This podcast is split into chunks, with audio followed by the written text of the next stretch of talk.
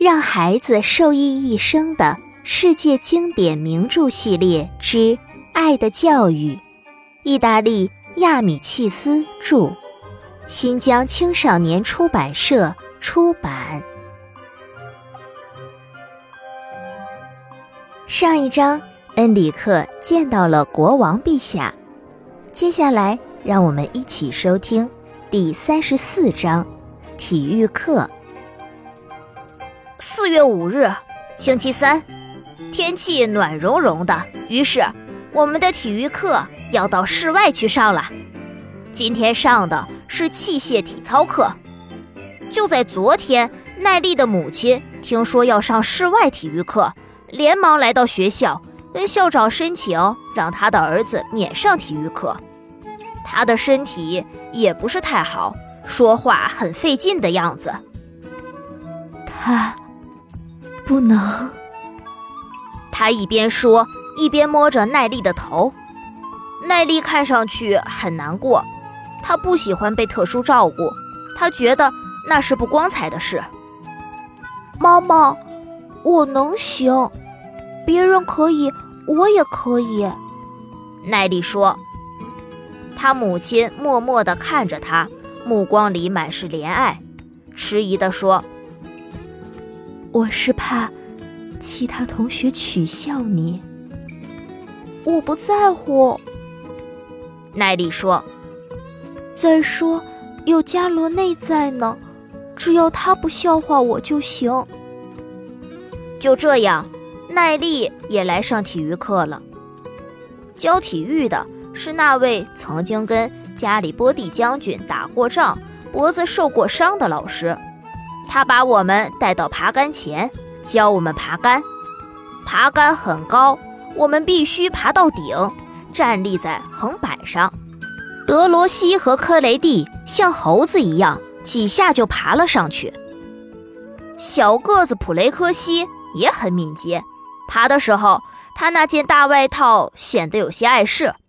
他爬杆时，所有人都模仿他的口头禅：“对不起，对不起。”斯塔尔迪喘着粗气，脸憋得通红，紧咬着牙，拼命地往上爬，还真行，他爬到顶了。诺比斯也爬上去了。沃蒂尼虽然穿着专门为上体育课做的天蓝色格子服，但还是两次都滑了下来。这又是加罗菲大赚一笔的好机会，他给同学们出主意。说手上涂了松香，爬起来会更省劲儿。于是每个人都从他那里买了松香，一枚硬币一包，他又赚了不少。轮到加罗内了，他爬的时候嘴里还咬着一块面包，这对于他来说根本不在话下。他就是肩上扛着一个人，也会轻轻松松爬上去的。接着是耐力。他刚把那双又细又长的手搭在爬杆上，立刻有几个同学笑起来。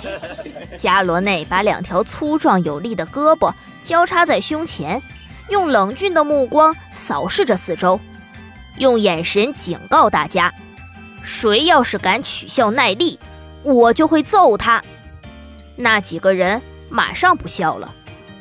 耐力爬得特别吃力，脸涨得红红的。大口大口地喘着粗气，下来吧，老师说。可是耐力没有下来，仍然使劲地往上爬。我感觉他随时都可能掉下来，于是我想，要是我也像他那样吃力地爬杆，要是这一幕被母亲看见了，他该多么伤心啊！想到这儿，我非常佩服耐力，恨不得。偷偷从底下推他一把，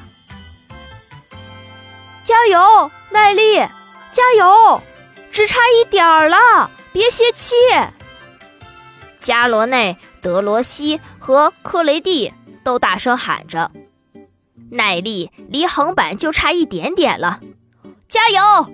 太棒了，就差一点点了！”大家都喊起来，耐力终于站在横板上了。大家都鼓起掌来，好样的！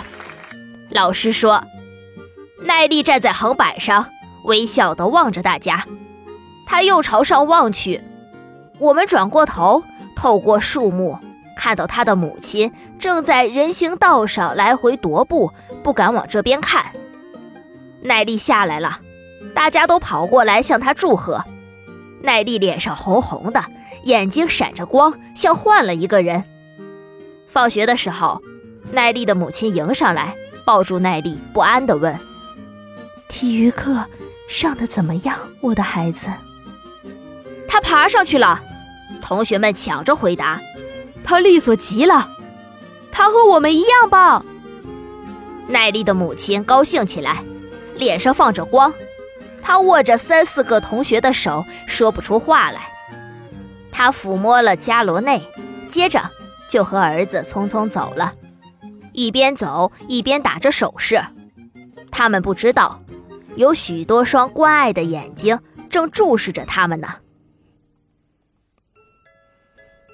奈丽终于爬上了横杆，挑战了自我。